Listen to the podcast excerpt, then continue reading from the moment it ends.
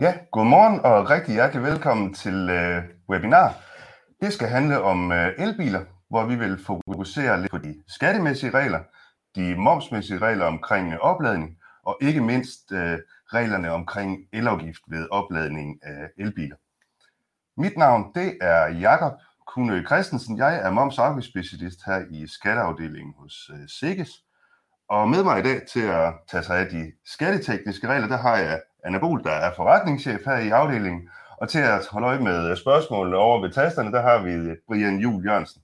Øhm, og hvis vi lige skal tage det med spørgsmål med det samme, så er I meget velkommen til at øh, skrive dem inde i øh, chatten. Øh, og så vil vi forsøge så godt vi kan at samle op på dem til, til sidst og give svar så, så godt vi nu kan. Øhm, lidt praktisk. Øh, webinaret her det bliver optaget, øhm, således at det også er muligt at få tilgang til bagefter. Øhm, men hvis vi prøver at springe øh, lidt ud i det og starter ud med øh, lidt omkring opladning af elafgift, eller så rundt opladning af elbiler og hybridbiler, øh, de elafgiftsmæssige regler og de momsmæssige regler. Øh, som sagt, så skal det primært handle om, øh, om opladning af, af elbiler og de elafgiftsmæssige regler. Som udgangspunkt, så er det ikke muligt, hvis man ser på reglerne i elafgiftsloven, at få godtgørelse af elafgift, når der oplades øh, elbiler. Omkring 2012, der blev der indført en, øh, en særordning, der på visse betingelser gjorde det muligt at få godtgjort øh, elafgiften ved erhvervsmæssig opladning af el- og hybridbiler i ladestander og hurtiglader og på batteriskiftestationer. Øhm, og det gælder selvom virksomheden ikke har adgang til momsfordrag for indkøbet af elektricitet. Denne her særordning, den er blevet forlænget øh, over flere gange, men er senest blevet forlænget til øh, år 2030. Hvis vi lige kigger lidt nærmere ind i de betingelser, der er forbundet med, øh, med særordningen her, så er det først og fremmest meget vigtigt at lægge mærke til, for at man kan få adgang til godtgørelsen af elafgift, så skal der ske måling af elforbruget i den enkelte ladestander. Og det lille ord i, det er altså rigtig væsentligt at lægge mærke til i den her forbindelse, fordi det er et krav, at selve den måling, der sker, den bimåler, den skal sidde i selve ladestanderen. I praksis, der vil det ikke blive accepteret, hvis man har måling af elforbruget oppe ved for eksempel øh, hovedtavlen. Derudover så er det et krav for godtgørelse, at ladestanderen den skal drives for virksomhedens regning og risiko, og virksomheden skal være involveret i driften af ladestanderen. Det betyder jo altså også, at det er som sådan ikke et krav, at øh, den pågældende virksomhed, der skal have godtgørelse, formelt skal eje ladestanderen, men det er dog et krav, at de skal være involveret i driften af den, og altså, hvad hedder det, drive den for deres egen regning og risiko. Derudover så følger elafgiftslovens øvrige bestemmelser om godtgørelse øh, anvendelse, og det betyder efter vores opfattelse, at blandt andet øh, virksomheder omfattet af bilag 1 til øh, elafgiftsloven, det omfatter for eksempel advokater, revisorer med flere, de er efter vores opfattelse afskåret fra muligheden for godtgørelse indtil den 1. januar 2023, hvor bilaget til elafgiftsloven det bliver ophævet. Særordningen her og de krav, som er forbundet med den, det medfører i praksis mulighed for godtgørelse på to forskellige øh, scenarier. Hvis vi lige dykker lidt ned i det første scenarie her, så er det det scenarie, som vi kalder en abonnementsordning. Abonnement igennem en ladevirksomhed, hvor øh, virksomheden eller elbilsejeren tegner et abonnement hos en ladevirksomhed. Det kan fx være Clever eller, eller Ion. Øhm, ladestanderen den bliver så drevet for ladevirksomhedens regning og, og risiko, og derfor så vil det altså i det tilfælde være ladevirksomheden, som opfylder betingelserne for, for godtgørelse. Det, der typisk sker, det er, at øh, kunden selv indkøber hvad hedder det, elektriciteten, og så vil ladevirksomheden få godtgørelsen af elafgiften. Det vil typisk afspejle sig i det abonnement, som bliver betalt til, øh, til ladevirksomheden. Elafgiften som ladevirksomheden har fået tilbage, vil typisk i et eller andet omfang blive refunderet til, øh, til virksomheden, der har abonnementet, eller til, til, til elbilsejeren. Der findes forskellige løsninger på den her refusion af afgift til, øh, til elbilsejeren. Men væsentligt at lægge mærke til øh, her er også, at det er altså ladevirksomheden, som har godtgørelsesmuligheden over for, for Skattestyrelsen, og dermed også elbilsvirksomheden eller ladevirksomheden, som har dokumentationsforpligtelsen over for, for Skattestyrelsen. Det er selvfølgelig vigtigt at lægge mærke til, at det ikke er elbilsejeren selv, men selvfølgelig er det også her vigtigt at være opmærksom på den aftale, som man indgår med, med ladevirksomheden. Særligt om der i den aftale er nogle øh, forhold, hvor ladevirksomheden kan, øh, kan gøre elbilsejeren øh, ansvarlig, hvis ladevirksomheden af en eller anden grund skulle få et problem med godtgørelsen af afgift. Det er både muligt for private og, øh, og virksomheder at få sådan en øh, abonnementsordning hos en, en ladevirksomhed, og godtgørelsen af elafgift, den gælder på sin vis uanset øh, hvor der lades, hvem der lader. Øh, ladevirksomheden har i alle tilfælde muligheden for at få godtgørelsen. Hvis det er en virksomhed, en momsregistreret virksomhed, som har et abonnement gennem en, øh, en ladevirksomhed, øhm, og den her momsregistrerede virksomhed normalt plejer at få godtgjort elafgift, så er det rigtig vigtigt at lægge, øh, lægge mærke til, at den, den elektricitet, som bliver forbrugt i ladestanderen, det er jo ladevirksomheden, som kan få godt gjort den. Det er jo altså ikke virksomheden selv. Så derfor så er det vigtigt, at ladevirksomheden eller store virksomheden, den skal rense dets øh, afgiftsregnskab for de, som i eksemplet her, 20.000 øh, kWh, som bliver forbrugt i ladestanderen. Det er jo ikke virksomheden selv, der kan få godt gjort elafgiften her. Det er ladevirksomheden. Det er meget vigtigt at, at huske. Og det var samme eksempel, der kom, øh, der kom på der. Hvis vi så går over og siger, hvis man ikke har en abonnementsordning, momsregistrerede virksomheder med egen ladestander. Der er det selvfølgelig også vigtigt at øh, huske, som jeg sagde tidligere, det er ikke et formelt krav for at kunne blive omfattet af godtgørelsesordningen, at man formelt er ejer af ladestanderen. Den skal drives for virksomhedens regning og risiko. For nemhedens skyld, der benævner vi det her som momsregistrerede virksomheder med egen ladestander. Egen ladestander, det er kun virksomheder, der er omfattet af godtgørelsesmuligheden. Der privatpersoner, der selv ejer og driver deres ladestander, de kan ikke få et godtgjort øh, elafgift. Momsregistrerede virksomheder med egen ladestander, de omfatter ordningen på, på samme betingelser. Det vil sige, at ladestanderen den skal drives for virksomhedens regning og risiko, og der skal meget vigtigt også ske måling i ladestanderen. Der kan ske godtgørelse af elafgiften, også selvom elbilen anvendes øh, delvist øh, til øh, private eller momsfritagende formål. Ligeså vel, så kan der efter vores opfattelse også ske godtgørelse af elafgift, selvom man for eksempel giver kunder eller ansatte mulighed for at oplade på virksomhedens ladestander. Sidst men ikke mindst, så er der også mulighed for godtgørelse til, til virksomheden, hvis den som arbejdsgiver stiller ladestanderen til rådighed for medarbejdere i øh, hjemmet. Hvis vi lige tager et hurtigt overblik over de ting, som jeg lige har været i, igennem her, så kan vi jo se abonnementsordningen i den ene side øh, og egen ladestander i den anden side. Hvis vi lige løber dem øh, hurtigt igennem. Abonnementsordning. Ladevirksomheden har retten til øh, godtgørelse, uanset standerens placering og brug, og afgiften den øh, refunderes fra ladevirksomheden på forskellige måder til kunden.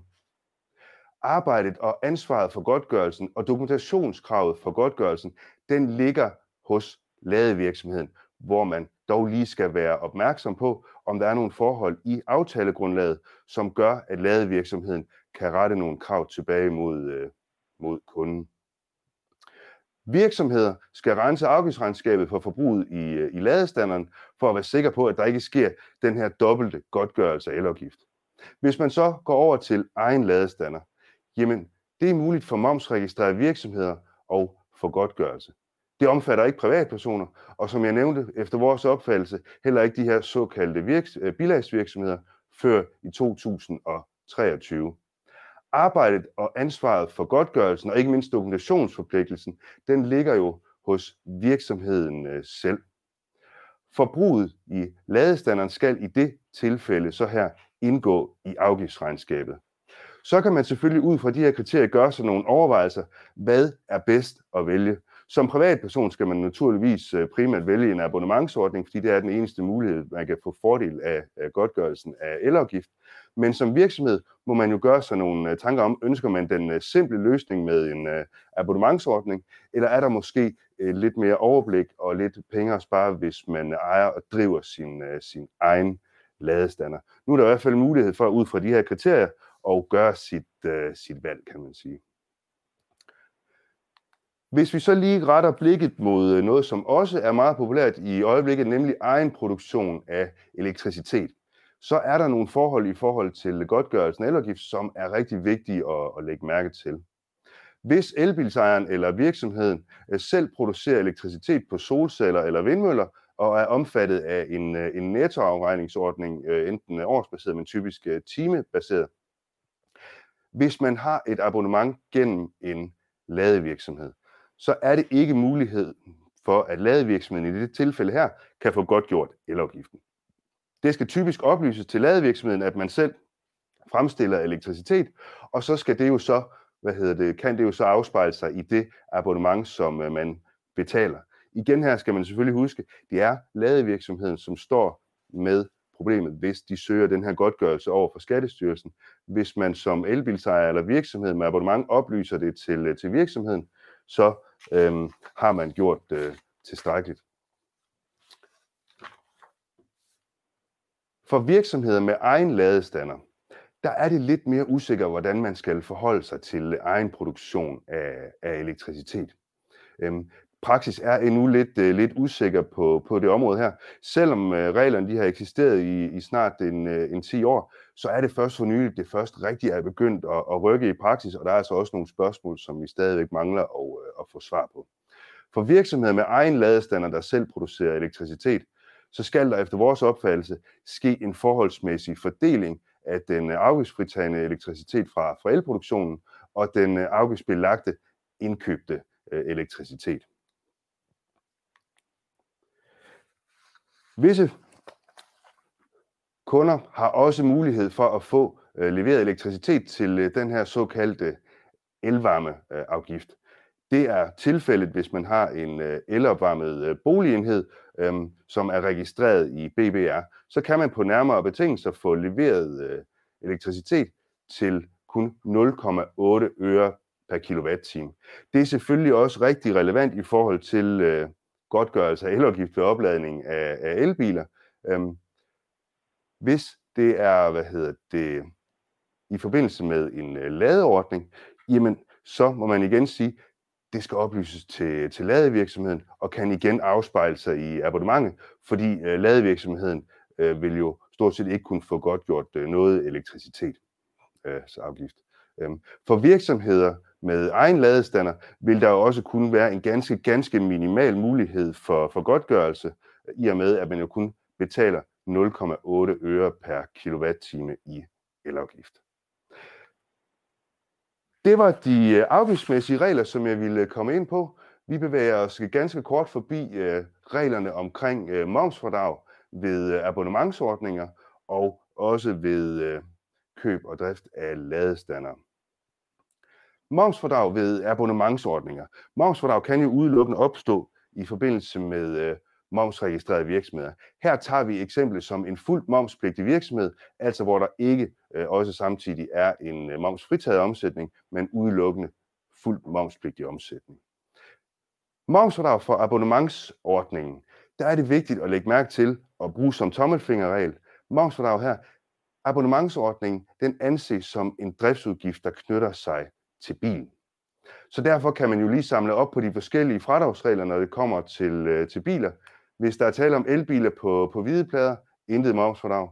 Virksomhedens elbil på, på gule plader, øh, eller hvad er det, papegøjeplader, højst 3 tons øh, totalvægt, jamen så vil der være fuldt momsfordrag. Virksomhedens elbil på gule plader, hvis den er over 3 tons totalvægt, også fuldt momsfordrag.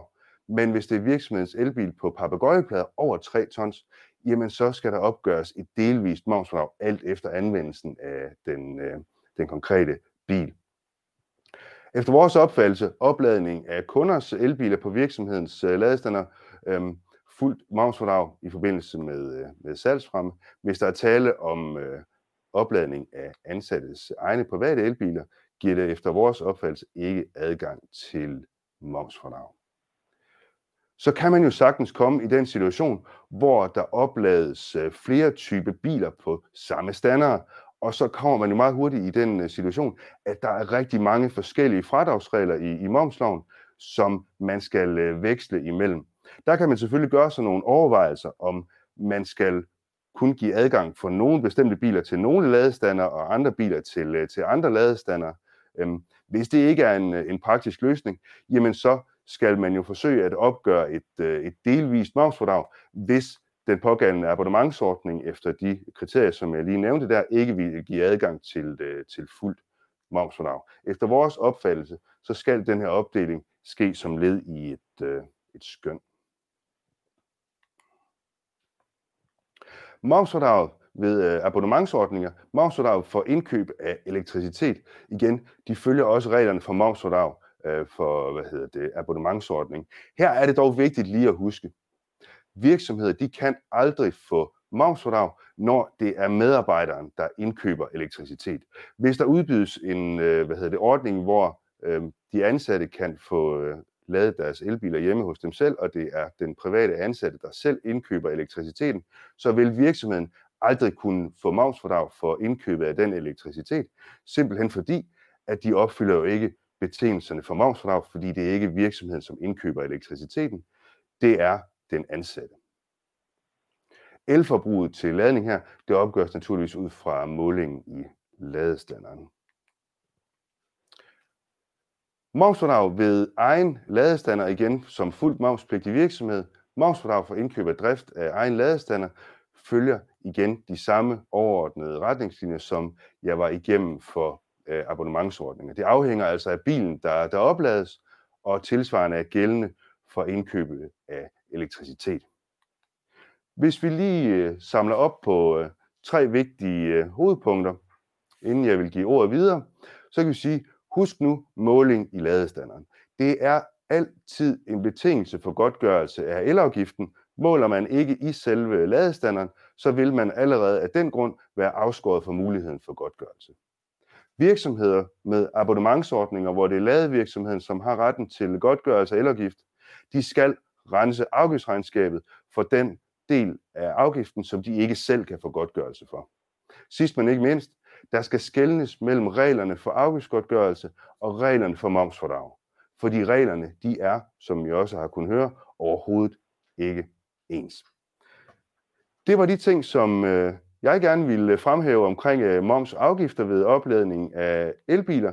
Skulle der opstå øh, spørgsmål, så er I øh, mere end velkomne til at, øh, til at kontakte mig på de kontaktoplysninger, som, øh, som I kan se her.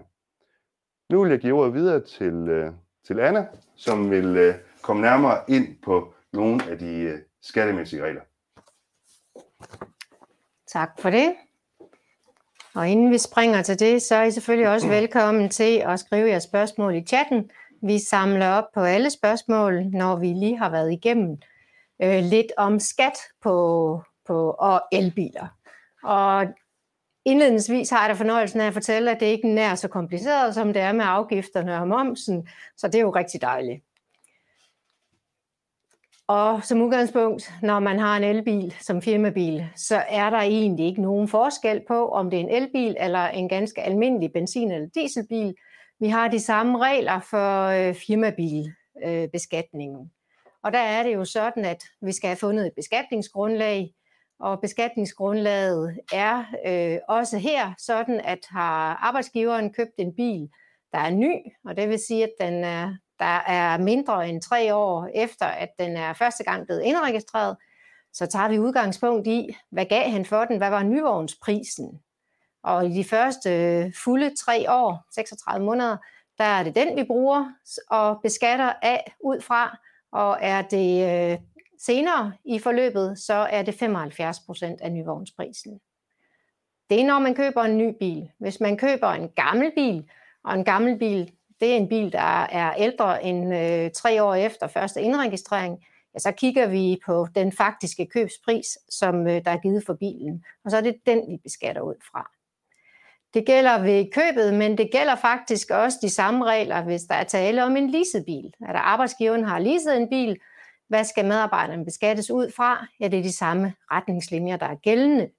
Dog kan man sige, at ved en leaset bil, der er der kommet nogle nye genberegningsregler for beskatningsgrundlaget, men der er det så heldigvis så tilgængeligt at være leasingtager, at det er leasingselskabet, der laver beregningen og kommer med beskatningsgrundlaget. Så det er bare om at holde øje der, hvad er øh, der oplyst fra leasingselskabets side.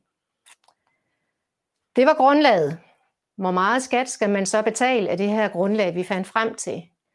Ja, der kender vi, har kendt i rigtig mange år, at det er en dyre procent, øh, hvis for de første 300.000, nemlig 25 procent, og så har vi kendt, at øh, hvis bilens værdi er over 300.000, så er det 20 procent af den del, der er over.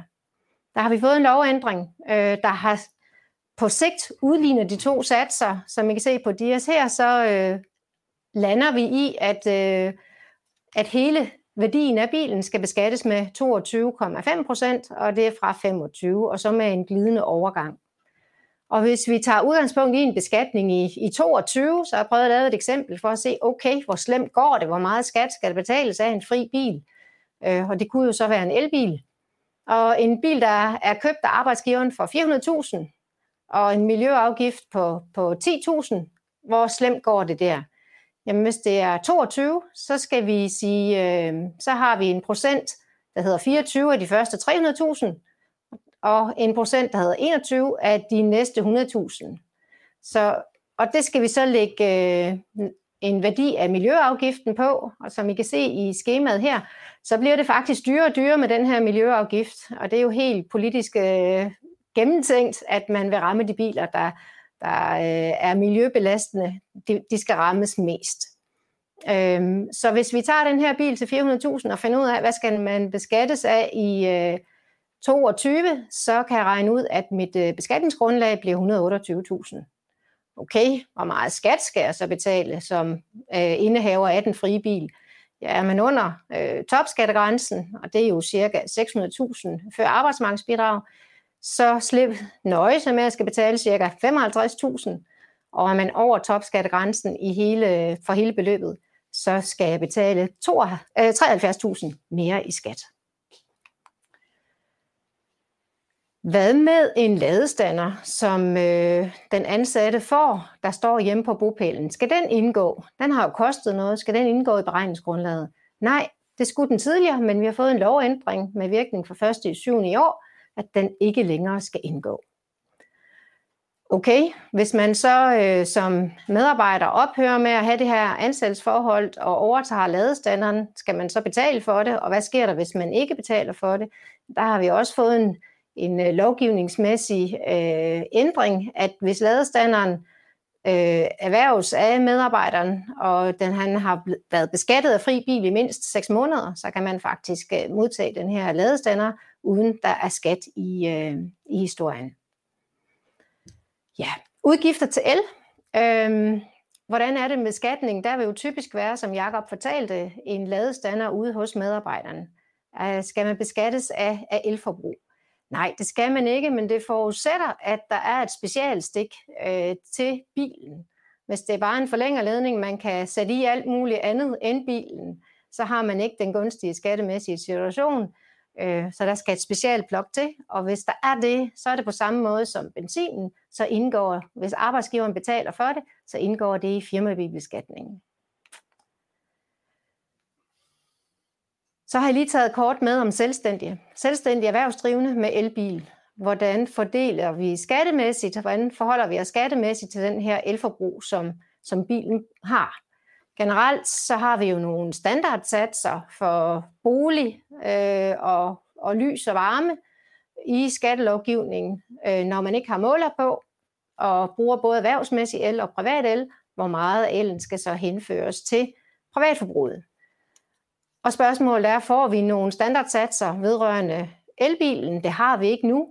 Og øh, jeg tænker heller ikke, vi, vi får det, men det må jo vise sig. Men man kan jo se på, øh, på måleren, som jeg egentlig forventer, alle har på ladestanderen, øh, hvad er forbruget af el til bilen, og så må man jo så lidt skønsmæssigt fordele den el i forhold til privat kørte kilometer og erhvervsmæssigt kørte kilometer. Det var, hvad vi havde med om, om skatten. Så det var oplevet. Så tænker jeg, at der er basis for nogle øh, spørgsmål, hvor Brian har været inde og læse spørgsmålene.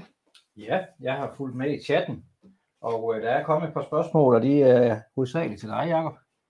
Det første, det er Jakob Overgaard, der, der spørger til noget rent elteknisk i forhold til det her med laderen, hvor øh, han siger, at skriver, at ofte så sidder den her måler, den sidder øh, i, i hovedtavlen eller efter hovedtavlen.